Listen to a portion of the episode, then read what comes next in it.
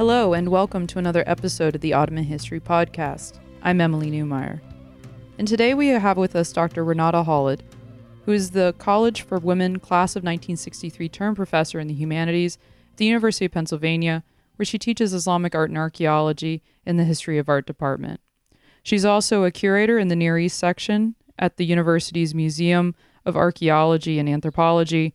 And uh, most importantly, for today's podcast, she is the director of a multi year project investigating the landscape and archaeology of the island of Jerba uh, in Tunisia, which is mostly what we'll be talking about today. So, uh, Dr. Holod, welcome to the podcast. Thank you. Today, we're going to be talking about a topic that I, I don't think we've actually covered on the podcast, and that's the topic of archaeology and archaeology um, in the Ottoman world. And we'll be talking specifically about the project at Jerba, but also thinking a little bit uh, more broadly about um, how the discipline of archaeology and landscape studies can contribute to our understanding of the Ottoman world. And I think most notably, uh, perhaps its potential to tell what we could call, say, a history from below and speak to, to large scale changes um, uh, in the early modern period. Perhaps it might be best for, for us to start with with the project. Could you give us an understanding of where Jerba is and the, the broad goals and, and methodology of, of, of the project? So one day I'm sitting in my office and I am introduced by a colleague of mine to Elizabeth Fentress, who um, is an archaeologist that has worked in various locations around the Mediterranean. She invited me to participate in a project that would be mainly an archaeological survey project. And the site for this would be an island immediately off the coast of Tunisia. And uh, what is interesting about this island is that, geologically speaking, is simply a continuation of the mainland. So we set off on this project. Um, we went for a, a, first look in 1994 and then actually started it in earnest uh, from 1996 through 2001. Uh, the uh, first volume of the survey that dealt with uh, the very early prehistoric, um, classical, um, um, that is Greek and Roman periods, as well as late antique, up to the year uh, seven, um, five, 500 or 600. We've already published. Um, it's called Island Through Time, Jerba Studies, Volume 1. We have this uh, on the bibliography. And what I'm going to be talking about is mainly uh, the studies that will be coming out in Volume 2 that essentially cover material that um, is datable from 600 right through uh, to um, 1800. In these, this latter period, um, it will be supported or uh, is supported by extensive archival research, research as well. Why did you select Jerba as as a as a site? Uh, why and it's why an island? I don't know that uh, we, you know, we looked, uh, we would have done it anywhere else. It is easier to contain it, to be sure. It's, uh, it gives you a kind of a natural limitation. At the time, there were a variety of archaeological surveys, both extensive and intensive, throughout uh, the Mediterranean uh, seaboard, particularly on the northern side, as well as the, the so called Libyan Valley surveys.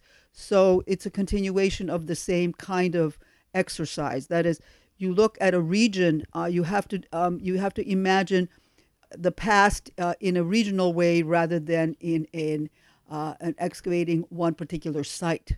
And this this leads us into into a discussion of how are you investigating um, the landscape of the island and how it changed over time. What were the different um, projects that you had on the ground? So essentially, we do a walking survey um, mm-hmm. a walking survey that in this particular case is a probabilistic random sampling of um, a, a, transects that are um, a hundred meters uh, wide each uh, across the territory of the island. And essentially, uh, we have teams. We have teams of five people walking uh, 20 meters apart. And it's simply just uh, walking through square by square and noting any kind of um, ruin that would be on the surface. Uh, the, what is important to note here that Jerba has a, a, surface that is fairly easy to survey because it's not covered by any kind of uh, you know permanent ground cover. So there were no forests, there were no uh, brambles to uh, go through, and that uh, made it all the more visible. So that there is that aspect of it that became very very important for us, and therefore e- is much more easily mappable than a similar acreage would be, let's say, in uh, somewhere where you have a very heavy ground cover.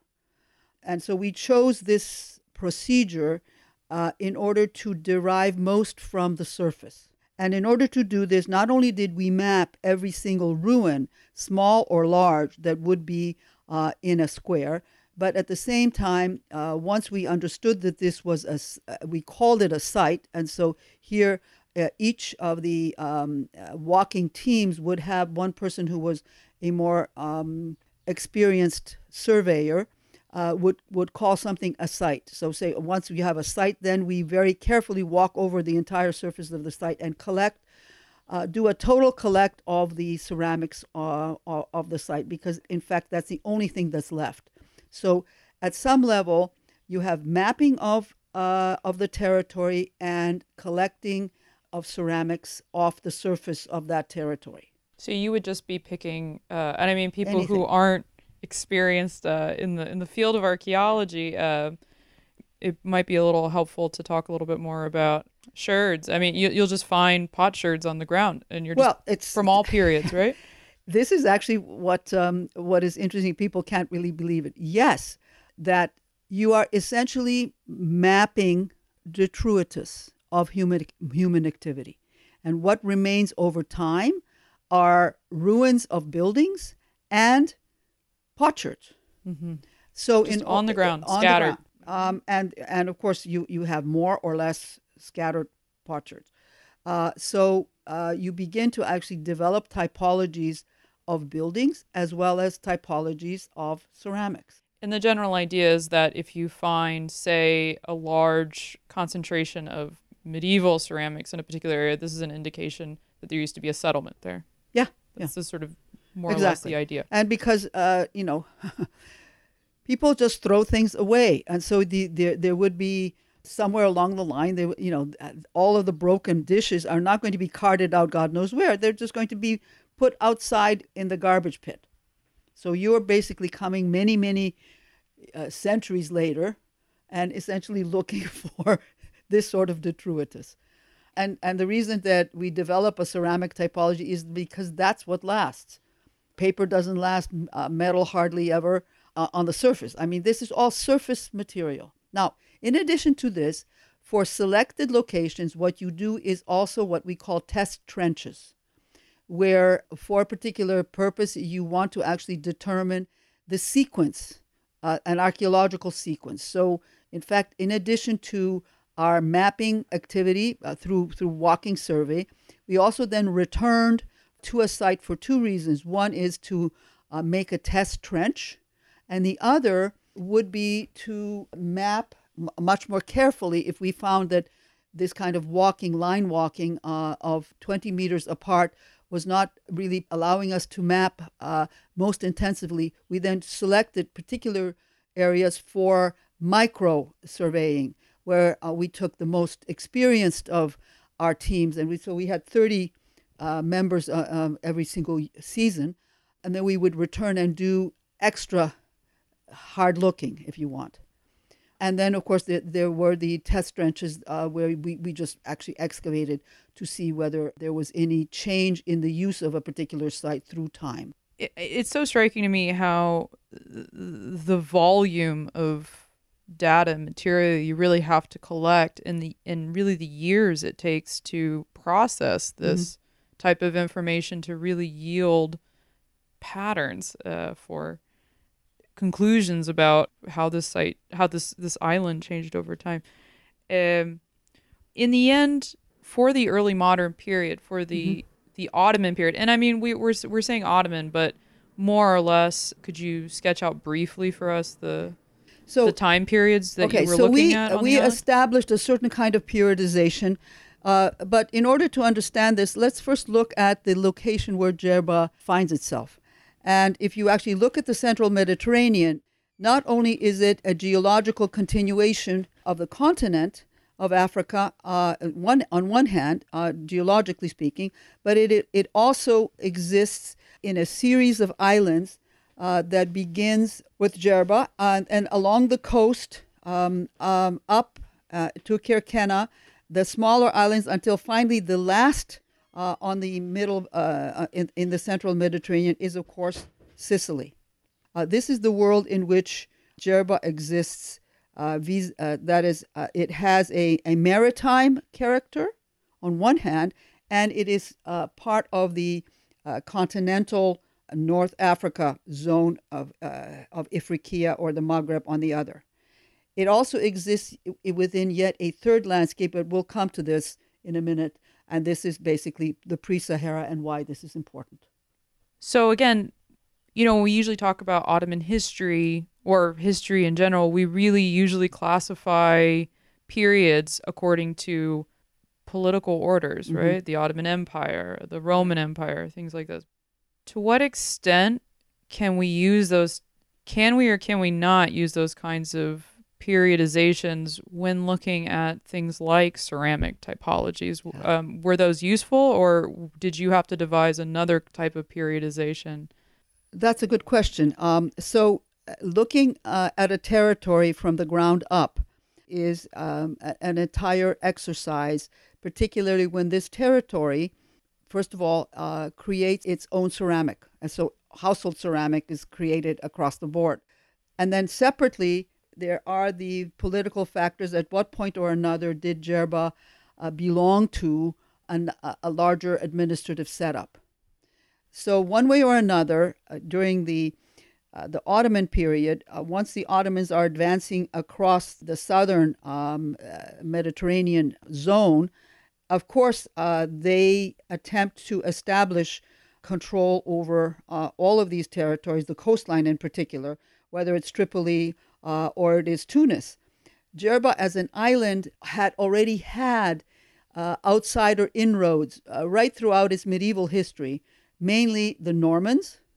And then uh, again, there was an attempt by the Hafsids of Tunis to get a foothold. And finally, it was the Ottomans that essentially take over the fort that is uh, one of the forts that is on Jerba, as well as the other, the so-called the northern fort, or uh, and then it's called Burj Ghazi Mustafa, which is essentially uh, redone as an Ottoman fort. But that fort does not essentially define the territory of the island as such. The territory of the island is inhabited by a sect of Islam that is a, um, a subset of the Kharijis, and it is the Ibadis uh, that divide themselves in yet two separate divisions the Wahhabi and the Nukari. Uh, both of them are there on the island, and they are the ones that actually make the order of um, of settlement on the island. Uh, in addition, there there is a very long-standing Jewish community that essentially exists in two different specific loci and has existed through time um, until uh, very recent days. So, if one were just to look at the political history, you would really not get uh, the full details of uh, habitus of the island. For that, you actually need to, you know, get your feet on the ground.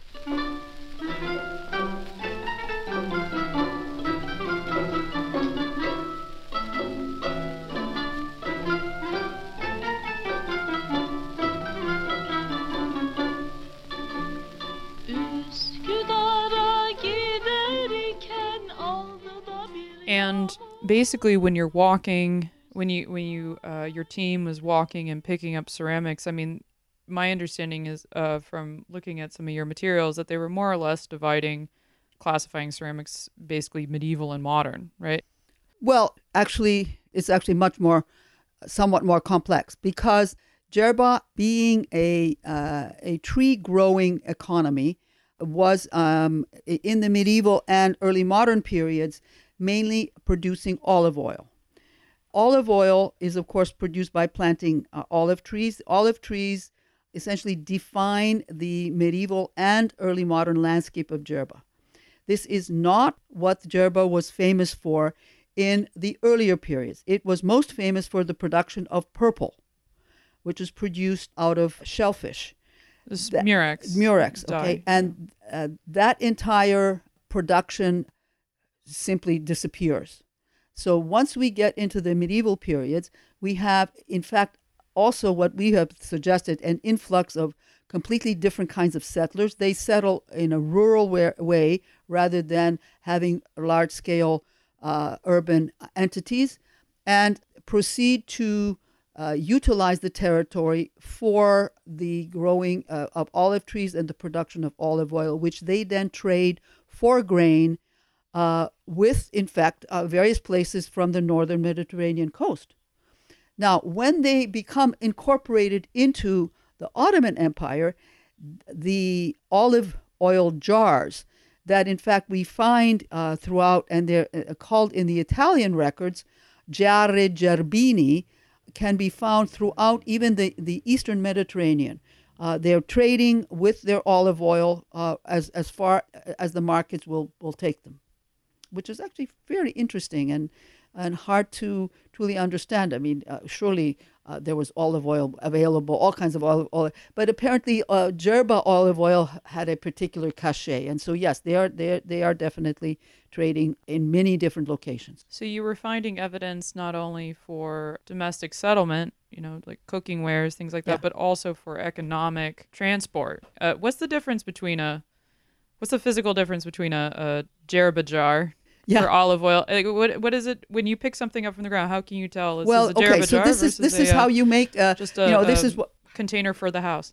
Uh, well, I don't know whether you've heard that term uh, because, of course, in, in archaeological circles, uh, there there are, is a category of ceramicists that are called amphora jocks. and basically, these are people who spend their entire life looking at uh, uh, these very important uh, remnants of trade Yes. And so you have wine amphora and you have oil amphora. Mm-hmm. And uh, so the Giare Gerbini is simply a smaller uh, size of the older amphora, uh, oil amphora. Mm-hmm. Uh, they're, they're actually about half a size. And there's even a particular measure that we find in various documents, which is called Kfiz Gerbi. So there is even a half amphora measure. Mm-hmm. So they trade that uh, olive oil for uh, for grain. They're they don't really grow. So are these jars? Are they are they are they quite thick? They're quite thick, as and, opposed to say a plate. Yeah. Oh, no. Yes. Yes. So essentially. Um, Jerba has fairly good clay, and so we have in our field walking been able to discover any number of kilns. Mm-hmm. So, and the kilns are uh, lo- have very specific locations, and so we have uh, been able to map uh, not only all of the the uh, the kilns uh, of the Roman period, late antique, etc., but right through to the uh, early modern ones, and so we know that series quite well. Uh, these are yet different from household ceramics. Mm-hmm. Uh, I might say that in general, Jerba ceramic, if you want tradition, was much more or, or, put put it this way, much less inventive than other uh, ceramic locations on the Ifriqiya coast, medieval Ifriqiya coast. So, for example, even even glazing, colored glazing, comes in here later than we would expect uh, somewhere further north. So, uh, but by the uh, by the Ottoman period, indeed, there is the full run. There is glaze ceramic, and there are also the various cooking wares as well as the storage wares. Mm-hmm. And so in the category of storage wares, the, the, the oil jars are yet a subset. But um, if you're if you know your ceramic typology well, then when you're field walking, you can actually tell either from the base or handles, etc., that it belongs to mm-hmm. one of these Giare Gerbini, let's right, say. Right. Okay. So in the documentation of all of these settlements over time, what are the major trends that you're seeing in terms of um, the transition into from the classical the medieval into the the early modern, or we can say the Ottoman period. So the first major trend that we were able to document is that between about 560 and 900 ICE, uh, you have the uh, large scale abandonment of the older urban entities, and you have an infiltration or a switch into living in a rural dispersed fashion. So uh, we either say, well, these are the same people and they live in a different way, or what we're suggesting is you have an influx of other sorts of settlers.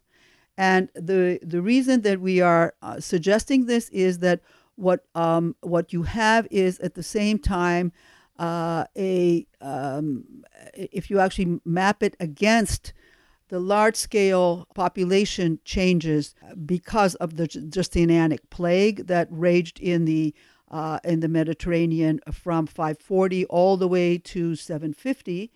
Uh, the hints of, at this uh, come from uh, the uh, the narrative of the the Islamic conquests that say that uh, when Jerba was conquered, it was a qaria, it was a, a rural place. So they don't even mention that there were any cities of any sort.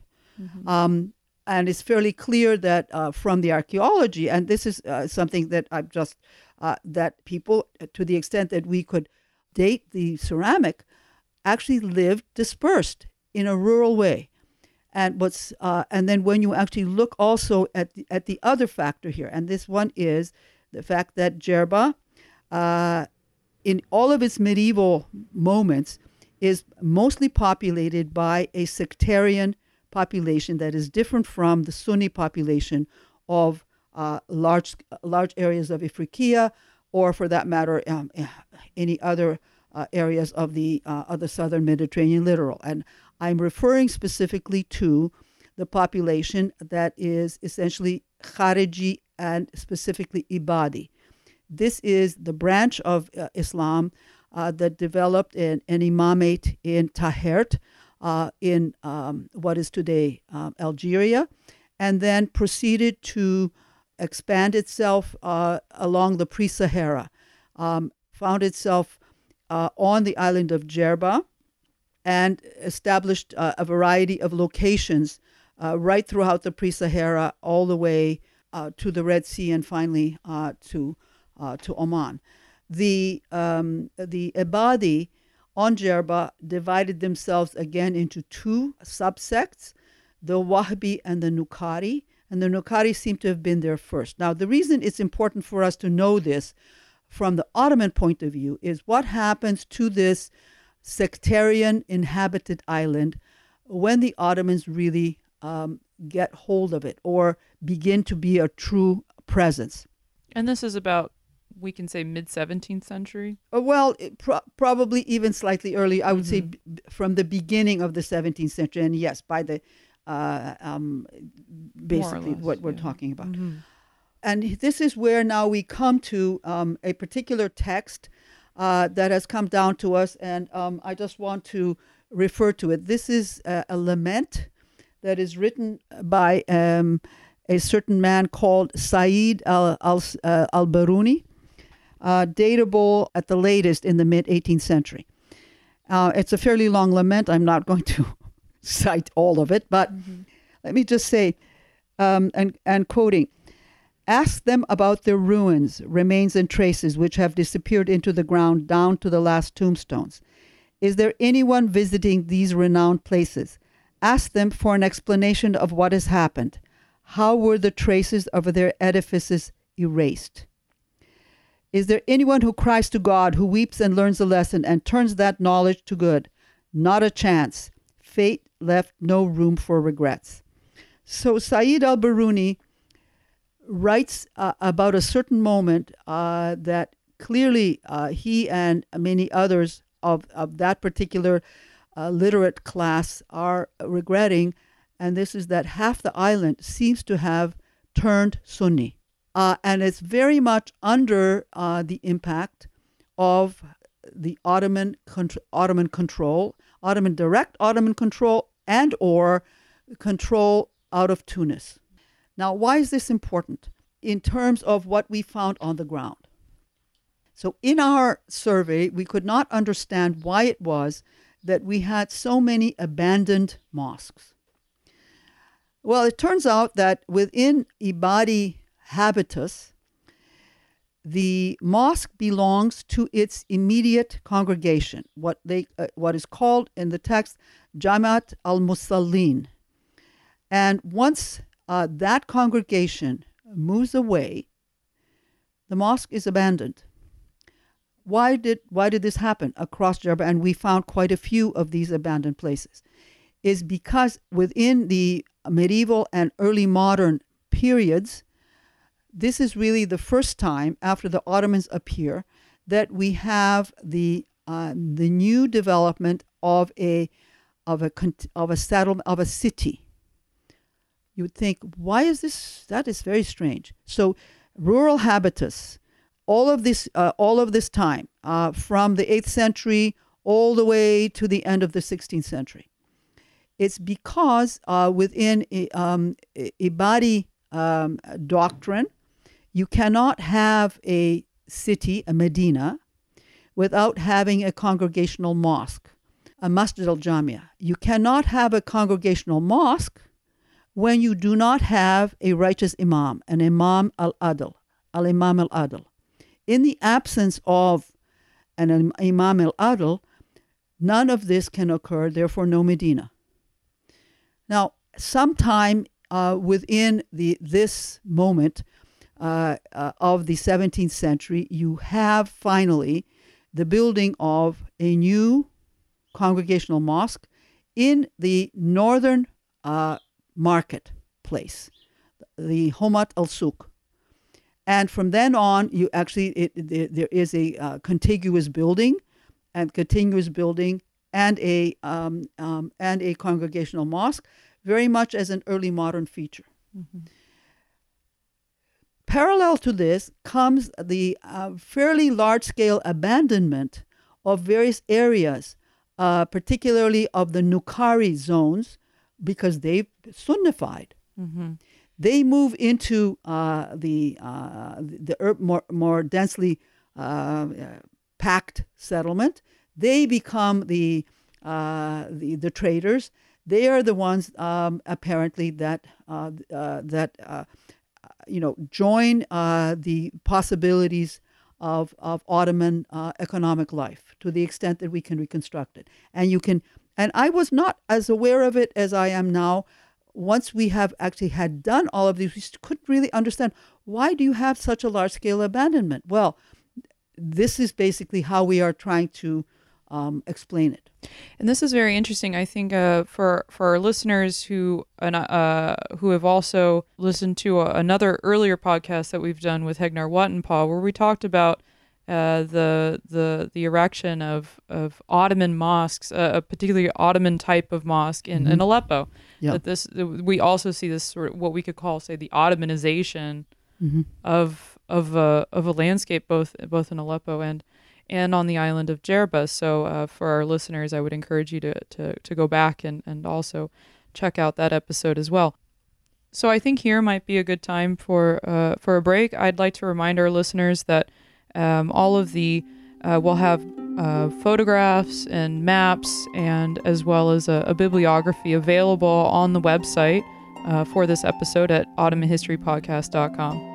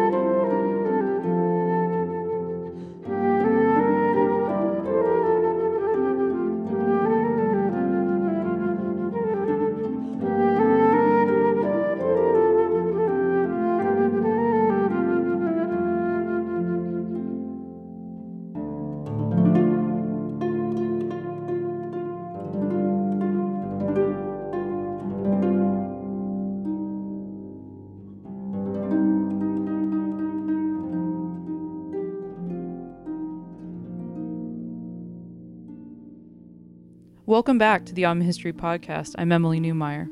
And we're here again with Dr. Renata Holod, uh, professor of Islamic art and architecture at uh, the University of Pennsylvania.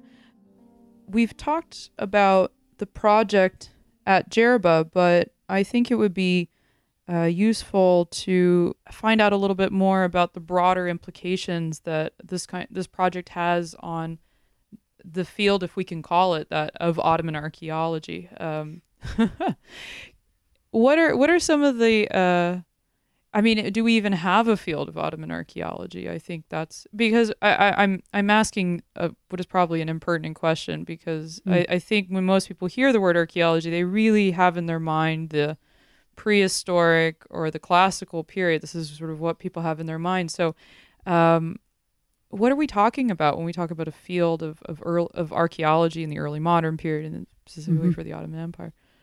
Well, of course, there is a field of Ottoman archaeology. Uh, you know, what you have to remember is that the history of archaeology, as it w- has been practiced uh, throughout, uh, you know, there was a time that any archaeologist worth uh, their salt would just say, "Okay, let's get rid of this uh, of this late stuff and let's get into the real stuff," kind of thing. Well, I think times have changed.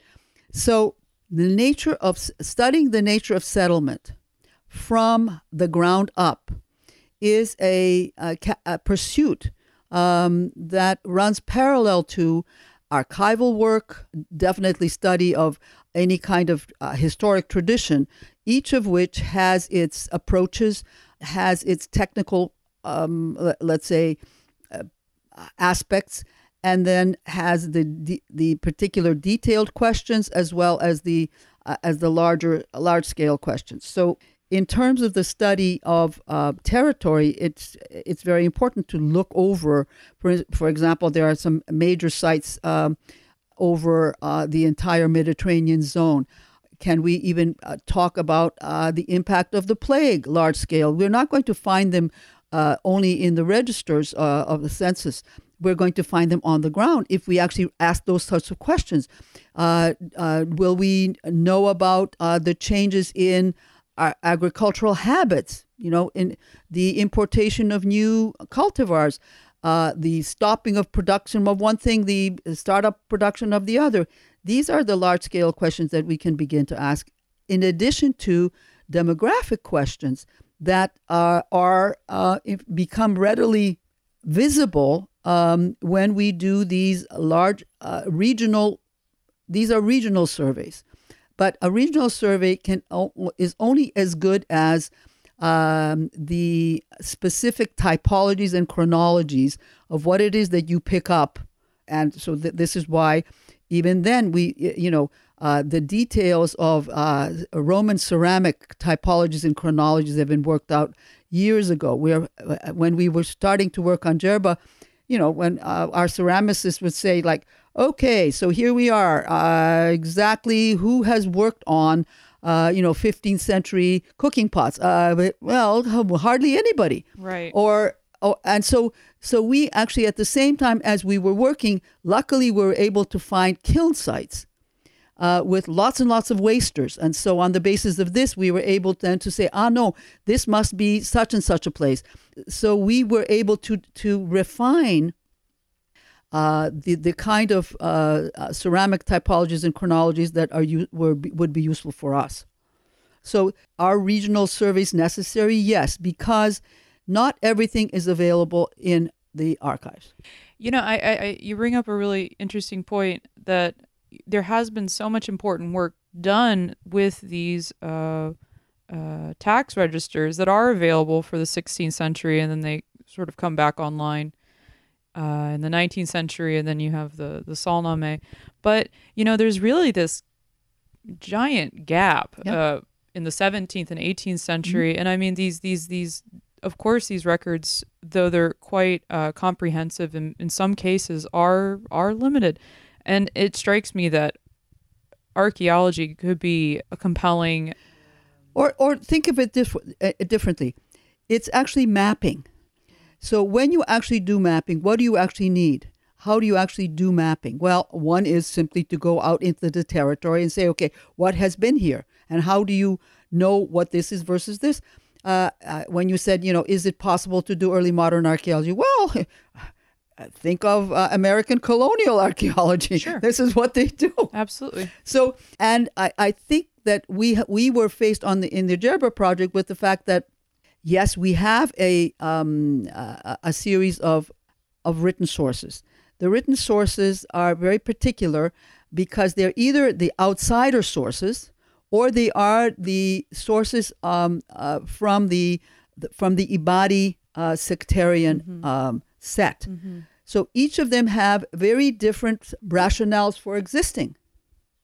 In terms of actual archives, though, uh, the archives are in Tunis. The Tunis archives only come online uh, fairly late. Uh, they are uh, also quite partial. So, you know, there you don't ever get the, the complete view of, you know, um, let's say zone by zone, uh, farm by farm kind of survey. Uh, so we've we've actually put uh, put together a variety of sources uh, that allow us then to to make some kind of reconstruction, all the while understanding that um, just as our stratified random sampling um, is a, a is a method for uh, trying to understand the entire territory. After all, we only walked 13 p- po- point something percent of the territory. So, too, a, a review of the archival sources don't give us a year by year, moment by moment, uh, you know, uh, possibility either. So, both of them uh, are essentially a sampling. Can you think of one example during in the project where the use of archival sources and the material on the ground you found a, a nice uh, confluence or uh, speaking back to one another? in the sources, um, uh, we were able to identify uh, essentially a series of documents that were we, which we actually were had access to right there on the spot, of um, you know a, a series of family documents uh, that show you uh, a passage over a certain series of generations of exactly how this particular place looked at particular time. Now, separately from this, we are able to actually map uh, a an estate of a certain of a certain size equally, but that estate did not have any sources. So here you have the physical remains on one hand, and you have the if you want uh, the paper remains on the other. So in that sense, we were able to actually put them together, and they are not quite coincident as one would expect. But one thing they did uh, t- tell us very clearly that, um, for instance, how economic um, value was um, mapped into the territory. So, for example, you would have um, particular trees, the product of particular olive trees would be assigned to a particular mosque, for example. So it's not, um, and so in the um, Like as, in as the like a, a as, as as a waqf, yes. yes. Uh-huh. So, uh, uh, and then in the mapping of the uh, of a particular estate that uh, was abandoned, we actually still found uh, uh, remnants of exactly these kinds of groves. So, in that sense, you do have the territory, you do have the ground up ma- material that coincides somewhat with what you would find in the sources. Well, thank you. I think you've presented a, a very interesting uh, case study that uh, and a, a, a long term project that really does show the uh, the value in undertaking these types of investigations into landscape to further enhance our understanding of of of Ottoman space, especially on the periphery. I, I think it's fair to say um, um, in this case. So so thank you very much You're welcome. uh, for, for for joining us today, and I will remind our listeners again that we will have a series of photographs and maps and a bibliography uh, on the website at ottomanhistorypodcast.com. Um, this episode is also part of a larger series uh, we have on the on the podcast called the Visual Past, which is a collection of episodes that uh, look at the range of visual material culture in the Ottoman world, if you enjoyed this this episode, uh, you can also find uh, additional uh, material to look into. And uh, that's that's it for now. Uh, again, I'm Emily Neumeier, and until next time, take care.